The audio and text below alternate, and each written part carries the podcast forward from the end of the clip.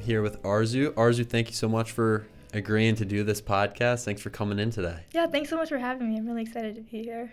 So maybe um, to start off the podcast, you can talk a little bit about yourself and you know going to school at Bryn Mawr. You're a senior now. What the year's been like a little bit, and just kind of give the listeners, the few listeners that we have on the podcast, uh, just a background on on yourself. Yeah, so senior year has been going really well so far.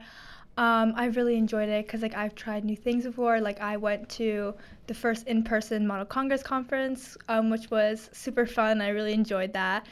And yeah, um, I came to Bryn Mawr when I was in ninth grade. This is my fourth year here, and I really enjoyed my all four years here because I've had like I've tried so many new things while at Bryn Mawr. Like for example, like I mentioned Model Congress, I was never into debate before, but now I'm like into debate, all that stuff. So it's been really cool trying new things out, like public speaking, debate, um, and yeah, and also just like like a lot of research. I've done a lot of research so far. Yeah, I was very impressed when I saw the Hopkins presentation that you sent me when Thank you were you. a freshman. You were a freshman when you did that. So we'll talk about that a little bit. But is Model Congress is that Model UN? Is it the same thing? It's kind of similar. I think Model UN is more like UN, the United Nations, but Model Congress kind of simulates like the Congress and like legislation process in America.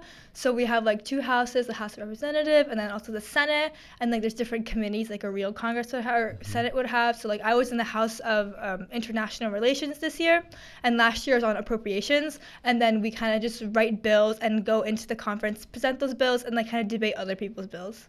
Cool. So um, you told me that you've written a couple of bills for this program. Can you Yes. talk a little bit about those bills that you wrote? Yeah, so this year, uh, since I was in international relations, I chose to write a bill that kind of um, has the idea of creating community clinics in the 10 countries with the highest maternal mortality rates. So there's like, um, like regionally, it was um, kind of Africa. There's a lot of countries in Africa and also Afghanistan.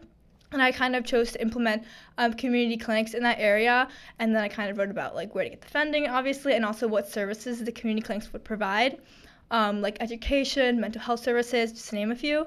And then like last year, I wrote one about implementing community clinics in the U.S. because I had appropriations last year. So that's I kind of talked about in the bill. Um, implementing community clinics where they're area with a high representation of underrepresented um, minorities um, and kind of providing services for them. Awesome. So when I first met you, you came into my great short fiction senior elective, and you said that you have been interested and passionate about this um, child and maternal health and, and that study. And, um, you know, I know that you want to eventually go to medical school in the future, but this interest, I think it's it's something that, you know, drew me to you and, and wanted that drove me to want to get you on the podcast to talk a little bit more about it because it's such an important global issue that you've done a ton of research on. Um, maybe we could start talking about where that interest first began and, and really how it's developed in these four years at Bryn Mawr. Yeah, so um, like you mentioned, I was in ninth grade when I first started it, and I think I started it because um, when I was part of the Hopkins conference, and I really wanted to be a keynote speaker in something, and then at the same time I was in the conference, a maternity ward was um, attacked in Kabul, Afghanistan, and that killed like a lot of mothers, newborn children who were just like minutes old, and I think that really had an effect on me um, because I am Afghan and my parents came from there. So I feel like because of that, like the connection I had to that country, and also just like the brutality of the attack, kind of convinced me to go talk, um, like research more into maternal and child health, and that's where kind of like build up. And then like also the maternity ward that was shot up was um, part of a. It was in a community with a lot with a minority ethnic group, which my family is also part of, the Hazaras. Um, so that kind of also pushed me further because like in Afghanistan, like throughout the years, um, the Taliban has like worked to like um, they commit like a lot of genocidal attacks towards the Hazara to like kind of get rid of them from the country. So I think that's which is why my family had to leave a long time ago. So I think that reason, like the specific ethnicity, the also the fact that they targeted women and children um, specifically, kind of pushed me to like research this project.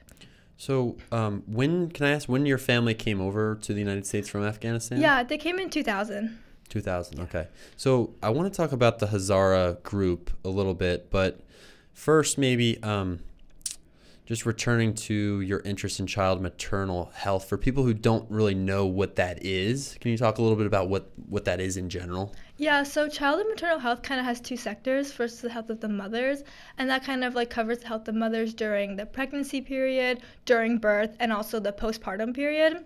And then the child health aspect kind of covers like the mental and physical well-being of the child from the time they're born to around five years old, and that kind of what I didn't know previously before starting this research project, and I don't know if a lot of people know about this now, is that maternal and child health isn't just you know health. Like it isn't just like the physical well-being of mothers and children but there's also so many other determinants that contributes to their health. Like for example education is a huge determinant and also like also like the financial um, situation of families the location because a lot of the times in developing countries um, it's harder for women and children to have good access to healthcare so there's so much like determinants to like how uh, health of a mother and child are affected. And I think that's like what really drew me in as well.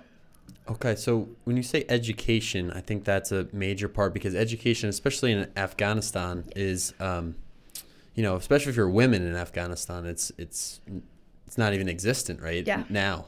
So, um, can you talk maybe a little bit more about like education and how that's a huge determinant for a lot of these child maternal health issues going on? Yeah. So um, recently, I was reading a book for my um, research project this year, and it said that human rights and um, had a huge human rights violation had a huge impact on and had a lot of health consequences for women. So, and I consider education a human right for a lot for women as well. So I feel like having the restriction will also like limit like the possibilities women have like for example in afghanistan um, one huge part of education is like midwife training um, because like there a lot of the birth is like at home because like sometimes hospitals aren't available and right now they're being shut down actively so that's a huge part of the training and i think around 2002 2003 education for there's about like 300 midwives in the country but um, while like the US and other organizations were in Afghanistan during the 20 year period, they really strengthened midwife education and they rose the numbers to about three or 4,000 in 2017. And um, like at the same time, um, that correlated to decreased maternal mortality. And I think it decreased about like 50% from 2002 to 2017. So there's like a direct correlation between like improving education um, like reproduct- about reproductive health um, and decreasing maternal mortality. And then on the other hand, there's also like education about like higher education, like women going to school. And um, while like there was like less Taliban involvement like during the 20 year period, um, there was like women had opportunities to go to school. So at the same time, like one thing I think is if women going to school is a huge thing because first of all literacy rates increase but like also then they know what they have what they have rights to. And if you know what you are owed in terms of rights then you can fight for it. You can advocate for it. But currently when they have like less education like um, given to them like, right now schools are shut or at least colleges are like prohibited for women to go to. So it's very hard for them to like continue because um, to like empower themselves through education learn like what they have to fight for what they should advocate for. And like at the same time like if they aren't going to college then it's very hard for them like a lot of women in afghanistan during the 20 year period like after 2001 when the us intervened um, like a lot of women became active in politics because they went to school and they were able to get the education they needed to get up on the public policy level. So they were able to advocate for themselves in the government. But now with the Taliban there, first shutting down schools for women in terms of colleges, but also just like limiting women in general from the social sphere kind of means like they don't have access, they can't go into the political um, participation world and kind of like advocate for themselves in that manner too. So the project that you're doing, the Edith Hamilton project, Yes. right? So you're looking at a, a bunch of different developing countries, India specifically, right? For my Edith, I'm looking specifically in Afghanistan. Okay. And then last year for my capstone, I did look into India. for the- Gotcha. Okay, so so what what has been ma- the major differences? I, I know that India um, decreased its mortality or maternal mortality rate by seventy seven percent Yeah. or something in twenty sixteen, and that that was a huge number that Right, jumped out to me.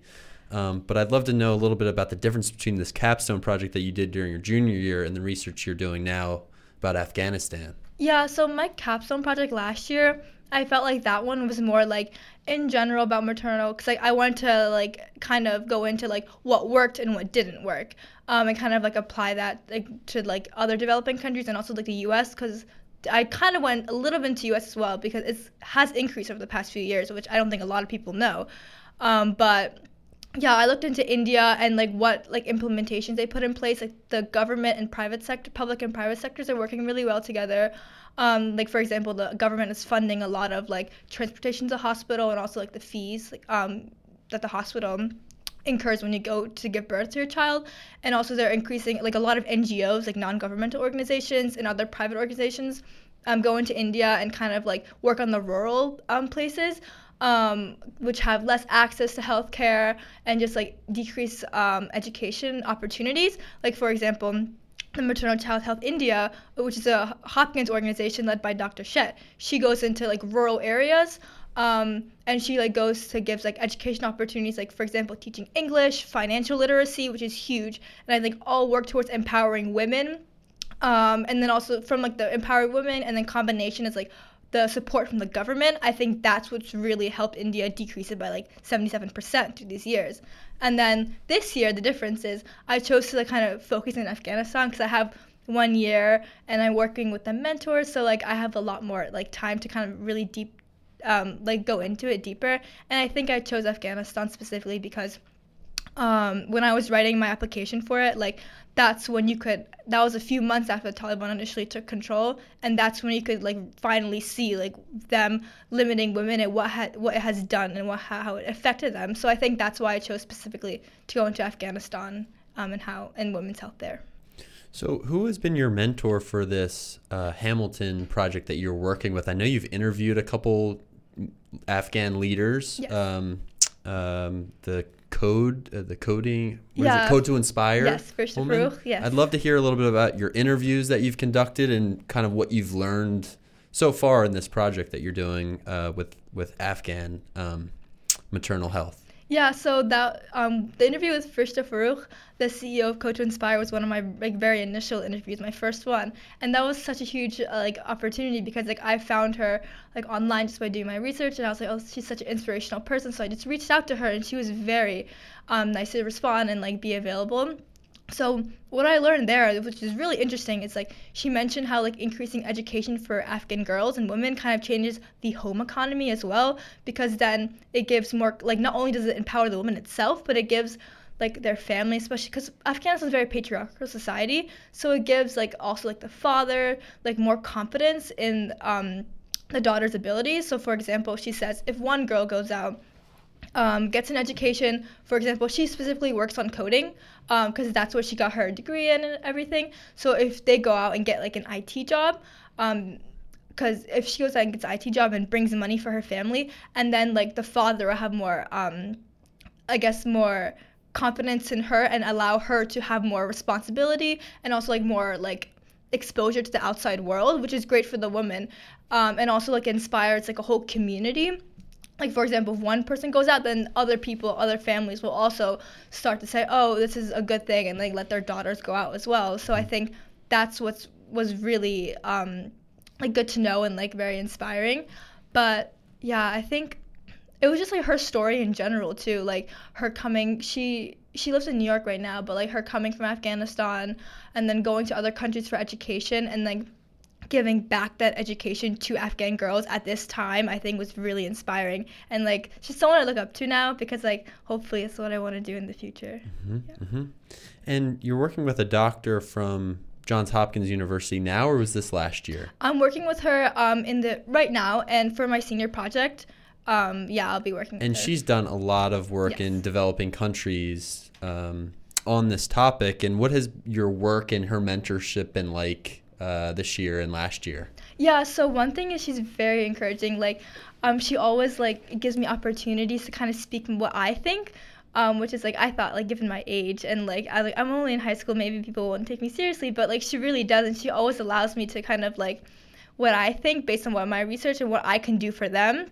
Which is really such a cool opportunity. And like I just talked to her a few days ago, and like for my senior project, I'll be like kind of like drafting or like making like a presentation or like a offering Zoom workshops to like young girl, high school girls in India around my age, uh, and teaching them English.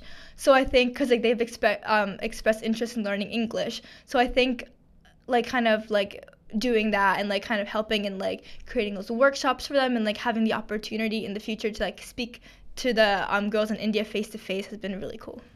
So, I th- uh, from what I'm hearing from you, your main really focus on spreading the word and the information about this is is trying to channel it into education of young women in these developing countries, Afghanistan and India a little bit, and really all over the world. I know you were talking a little bit about Africa too in your presentation that you shared with me, um, but it seems like education is really the forefront focus for you.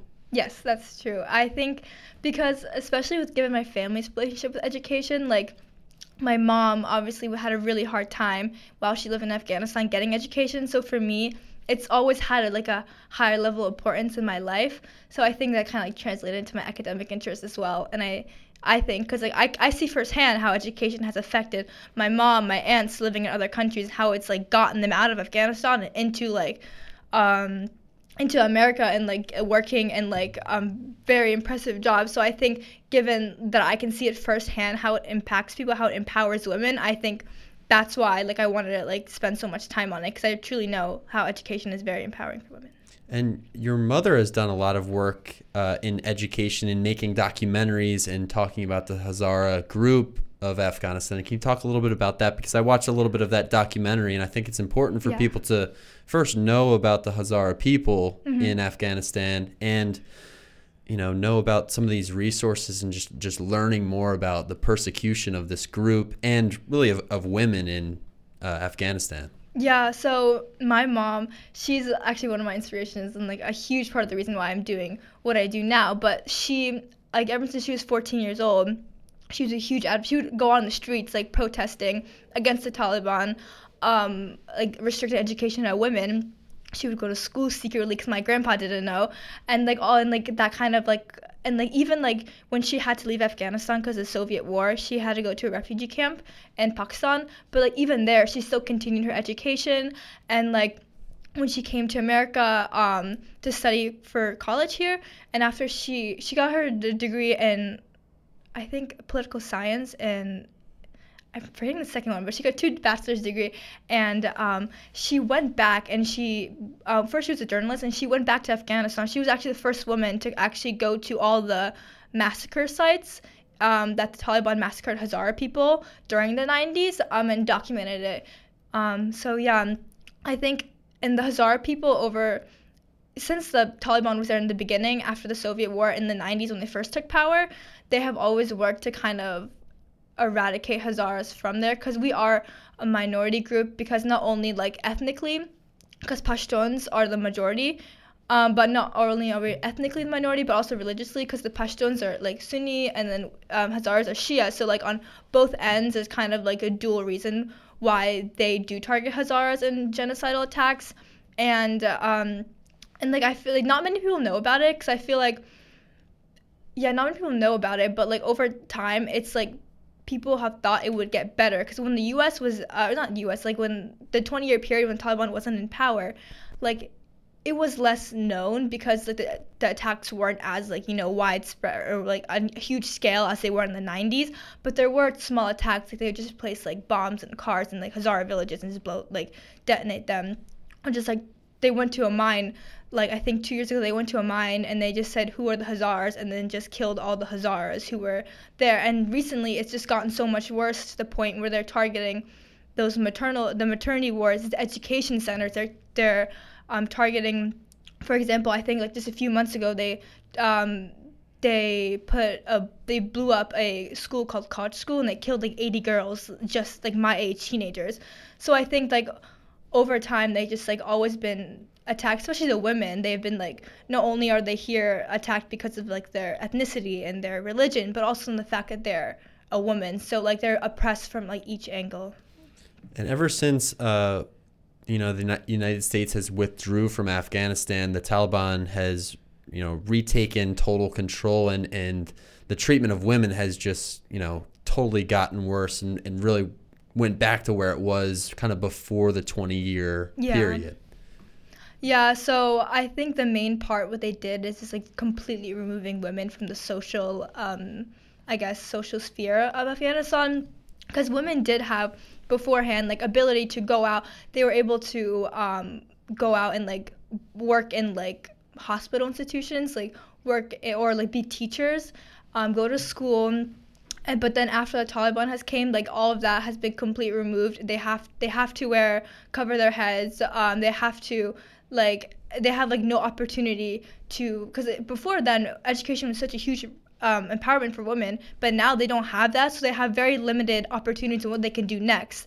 And um, previously, like you said, like it's gone back to what they were before in the 90s. And a lot of people think, oh, maybe there's actually a study done. Like a lot of people think, oh, maybe there's other reasons why women don't have much um, influence in the social sphere. But there's a study done, like 90% of Afghan women and men think women should have the ability to go to school. So it's like a lot of the times the Taliban restrictions is what is what's holding them back the most, not like cultural. It's like the Taliban restriction. And like there's another study done that showed that women who lived in areas that was Taliban controlled in the 90s had much decreased services to education and health and healthcare um, services like hospitals. So I think that same thing's gonna happen now. Like it's only been one year, but you can already see like um, if you go on the streets, women are rarely in the streets, and especially Hazara people, like the attacks has ramped up against them so much um, recently. Yeah. So, um, talk a lot about uh, the maternal and child health care. And um, one thing that you said eh, just in the United States a little bit earlier is that the maternal mortality rates have gone up in recent years. Yes. Um, do you have any idea about why that is, or you know why that that might be? Because that's a another interesting number. You know, why would the mortality rates rise? Yeah, I was actually very surprised when I read that. That I think in 2017 it rised around 18%, 18.4%, 18.1%, and I think that was really surprising. But I think the main or one of the contributing reasons to why this might happen is the first of all the health um, inequities and disparities that exist, and also like the cost of healthcare. Um, so I read an article earlier that said that a lot of women are hesitant to go to the doctors for their like visits like while they're pregnant because those are really important like in tracking the baby's health and also the mother's health and it like could help prevent stuff or issues during childbirth and also um, after childbirth. But a lot of women are hesitant to go now because they're worried they won't be able to pay or like afford the health care which is a very difficult situation to be in because like then they're stuck in the situation like oh should i go pay for healthcare or do i save money for when my child is actually born? So they're in a difficult situation because of financially. Mm-hmm. And also in terms of healthcare inequities like a lot of like certain underrepresented populations and like and in rural areas um, access to healthcare is very difficult. And i think um, because of that that's um, a lot of the reason why it's it's de- increased heavily past few years. So you're doing a lot of in-depth research on these countries and these issues uh, for this project, and just I think for yourself, you know, this is something that you're passionate about and you really care about, and it's important. Um, what do you have to really submit or, or do for this project that you're working on, and where do you see your research maybe going in the future beyond just senior year at Bryn Mawr? Yeah, so for my Edith Hamilton final project, what I am planning to do right now is like create a workshop for young Afghan high schoolers, um, specifically like around my age, um, because uh, like uh, you mentioned, like schools have been like very limited there. A lot have been closed down, and there's just one specific school with a lot of Hazara girls. Their school's been shut down recently, so I want to like offer like an online uh, Zoom workshop that kind of goes around like reproductive health. That's what I'm thinking about right now. It could change, but like reproductive health and also just like how germs kind of spread and how to prevent them. Because I think that, especially for girls interested in the medical field, and the fact that their education has been limited recently, I think it'll be interesting for them to know. Also, like something important, and hopefully, I chose this specific like workshop because hopefully in the future when I go to college, I can continue and keep building on the workshop and keep offering it. Mhm. Um, because I think that'd be really nice. Awesome. Yeah, I mean, I find your research and your work so impressive, and and really your Thank you. mom's work and her documentaries like so brave and uh, impressive that you guys are doing this and, and talking about these really important issues. Um, and I, I just think the Edith Hamilton project is a really awesome thing that Bryn Mawr does. I know a couple other girls that I teach from there are, are working on that. Uh, is it pretty um, popular? Do a lot of girls work on this project? Yeah, so you have to apply for it during your junior year, and then like there's like a board that kind of like goes through applications and then chooses the ones that are accepted to like actually be researched the next year. And I think given from what like I've talked to my friends last year, I think a lot of people have applied for it. But um right now I think there's about six people who are doing it this year and I think and the, the number ranges each year there's no fixed number but like the wide variety of projects and like the diversity of the topics is really interesting because Mhm. it could go from like health and then one of my friends is doing he did an art while another one's doing one on ethics which is like all like completely different like like worlds but they're all like really interesting Does it take place uh, in in place of a class, or is this something that you just totally do independently on your own outside of your five classes or whatever it is that you take? Yeah, this is something you do on your own, like on your outside time. But we do meet like well in the fall we met every other week on Mondays in the afternoon, and then now since the speech is coming up, we meet every week um in the every Monday um in the afternoon. Wow, cool. And um, I know that everyone at Bryn Mawr has to give a speech in general, a senior speech. Have you done yours yet, or you think about what you might want to talk about? Yeah, so all the Ediths when you apply and when you're accepted, you have to give your senior speech on your presentation. Got so it, it kind of like okay. culminates the research and you present it to the school. And it's in May. All of us do it in May. Gotcha. Okay. I uh, did a podcast with Francesca, and I think Oh yeah, she's yeah, doing she does one too. She's doing one as well. Um, cool. Well, you're doing a lot of really good work, and I know you do a lot of other things outside of this research and your schoolwork. You play the violin, right? Yes. Still playing violin? yes, I do. What's that like? It's been fun. I started in fifth grade, and I just like kind of kept doing it. And I, especially at Bryn Mawr, the past four years, the music program has become really good because Dr. Levitov, he's our teacher. He kind of we do combine uh, concert with Gilman actually, the Gilman String Hounds as well, and um, it's been really fun just like practicing and like doing the concerts together. I think if I was going to play an instrument, I never learned how to play an instrument, but there's still time. I think violin Yeah. is what I would I would choose. Yeah, I would recommend it for sure. And you're a swimmer as well? I swam in ninth grade, not anymore Ninth though. grade. Yeah. Okay. Cool. Well, um, I know you also brought in two book recommendations I did, today. yes. Two two things that you've read in the past that have made an impact on you. What would you choose? Um, first I brought The Kite Runner, and then the second one I brought I Am Malala.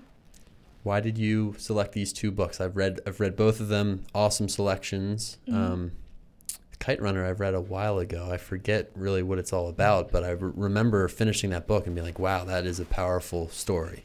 Yeah, I think that's one of the reasons why I brought The Kite Runner. It's such a powerful story, and I think, like you mentioned earlier, not a lot of people know about the situa- situation in Afghanistan. Like, it's very easy for us living in America to kind of watch the news and like kind of see what's going on in terms of the U.S. withdrawal and what like or like just in general like the war and the, but like it's very hard for us to see truly the impact it has on people like not like in their lives how it like completely throws their life off course like mentally what impact it has on them and how it like leaves them with that for like years to come. Like in that in the kite runner the main character um, amir kind of struggles with like leaving afghanistan what happened in afghanistan um, throughout his entire adult life and like spends a lot of his time kind of like processing that and kind of learning how to live with it. So i think that's one of the reasons why I think it's a good read because even though this is one of my projects I did for my other English class this year, like even though we don't see it and it doesn't really happen to us,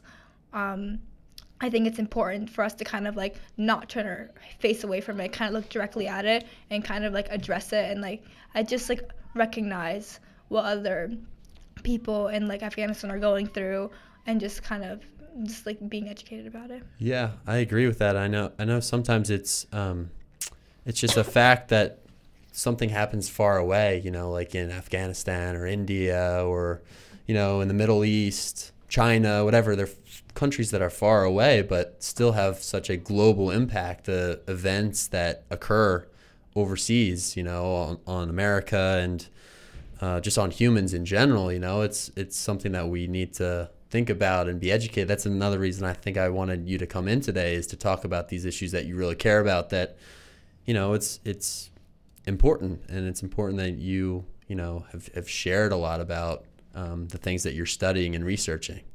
Yeah, for sure. I definitely agree because I didn't. For me, I like kind of go into this research because of my background and like I knew I see in my family how like living in Afghanistan, like being refugees, kind of affects them. But like even when I tell my friends about it or just like anybody like in the past, they're just always like shocked and surprised or like they, they never really knew about it. So I think it'll be really interesting because especially because I go to Bryn Mawr, it's it's like a um, majority all girls school, so I think it's really important like women's education, the topic of like spreading around my community. Now, have you enjoyed the all girls aspect to Bryn Mawr and going to an all girls school? I actually really have because I went to a co-ed public school before Bryn Mawr, um, but it was definitely an adjustment in the beginning in ninth grade. But I really enjoyed it because I feel like the discussions we have in English are much more like close knit community discussions that we normally wouldn't have in like a larger co-eds. I mean, I guess English class, I guess, but also just like it's been like so fun. Like the girls have been like the com- connections I have have been I've gotten over the years have been great. So I've really enjoyed it. Bryn Mawr's, I mean, it's an awesome place, and I really enjoy teaching Bryn Mawr students because you know, it feels like the culture at Bryn Mawr is very much like academically focused. And like I, I've, I've said this before on the podcast i've never really had a bryn mawr student that was like out of line or not turning in work. It's always been like impressive to me as mm-hmm. a teacher. And it's maybe something about the culture at the school. It seems you know very intense but also kind of in a good way empowering for students there. Yeah no i definitely agree. Like one of my favorite things at bryn mawr is the community the motivated student community because like that's what I was looking for when I wanted to come to school here, and that's definitely what I found. And I'm really impressed by like all like my classmates because all of them or like most of them have like a passion. They have a topic or a class they're really really passionate about, and they spend a lot of time in it. And I think that's why like we all have like very high standards for ourselves. Like we all know that I like you said, education is empowering, and like we kind of like use that to kind of as we like go down the road. So I think that's why like all of us have a really strong work work ethic because like a lot of people really do understand the importance of education. They really love learning. Like they just don't they don't just go to school, but they really love going to school. They love the classes they take. They love the extracurriculars they're part of, and I like really like how the environment's motivated in that way. Now you said at the beginning of the episode that you have really tried out a lot of different things during your time at Bryn Mawr, and we talked about you know violin and um, model congress and some of the other things you're doing there, but what else have you really tried out maybe this year or recently that has been good or beneficial for you? Yeah, so I think what I enjoyed most this year was doing bridges because I've done bridges since last year, but this year I had more time in it because I did it in the summer, but also in the winter, and I just really enjoyed because like, yes, I've like tutored kids before, but like not in a like not in such a way like I spent all day with them during the the summer. So I think it was such a good experience just to do that and also like a good learning opportunity because I did it here in Gilman. Miss Royals was like great in like teaching us about like the Baltimore City um, education and like kind of like the um, disparities that exist between like the Baltimore City education system, and then also just like what we have here in Roland Park, Baltimore City. Mm-hmm. Now, is Bridges every day in the summer, or when does this take place? And what is like a typical day at the Bridges um, Club like? Like, what would you do and take part of in a typical day? Yeah, so the summer was a little different because you do spend like the whole day with them from like, I think nine to four is when you spend the day with them, and that's just more of like a class, like a regular school day schedule. So they go to classes, they go to English, they go to math, they have outdoor time, and then go to activities in the afternoon, like music, swimming. I think gym as well. And then we also go on field trips. Like they go, I think when I was there, um, volunteers can choose to do it for one week or two weeks. And I, when I was there, we went on a field trip to I think the bay, and they also went swimming in the bay. But in the summer, it's more like educational enrichment after school. In the in the winter and during school hours or mm-hmm. year, we do like uh, after school enrichment for an hour and a half. They do just like their homework. We like have playtime and also just like Miss Royal sets up really cool activities for them to do. Like one time, she took the kids to do robotics with the Gilman Middle School, and they loved it. They loved like they had like robots and they get to like code them to kind of like move around the room, and the kids loved it. That's It's awesome. cool, yeah. Cool.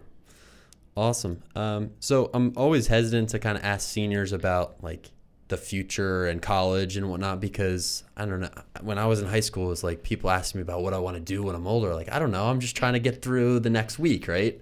Um, but if you were, you know, if you're older in your life and maybe kind of have a career and you look back at this podcast interview that you did as a senior at Bryn Mawr, what do you hope to be doing? What do you want to really maybe do in the future? I don't know. Is that a tough question, or or I I, feel like you're so focused on what you're doing. And you have Yeah. passions and things that you kind of are looking forward to. Uh, is there anything that you really want to accomplish or you know do in the in the future, whether it's in college or beyond? Yeah, so I think you're kind of right. Like I have like a like a focus or like direction I kind of want to go in because like this is something I'm really passionate about, and I've always wanted to like be a doctor. So I think my plans right now are to go to medical school and become a doctor. But like other than just being a doctor in the U.S., I really want to like take it to like another country, like a developing country, and kind of like do work there.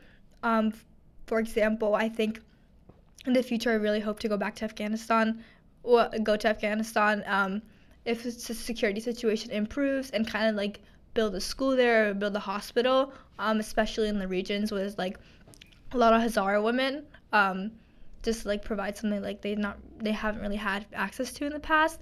And I think, yeah, because I like, read an article about a doctor in the U.S. He goes back during um, to the Middle East. I think it was Syria during his um, vacation day, and he performs um, pro bono um, open heart surgeries for little kids who's like who has like heart problems and they don't have like access to get surgery just there. So I think that's like he's like someone like I look up to. Like hopefully I can be someone who can like go to other countries and kind of provide like like a medical service as well.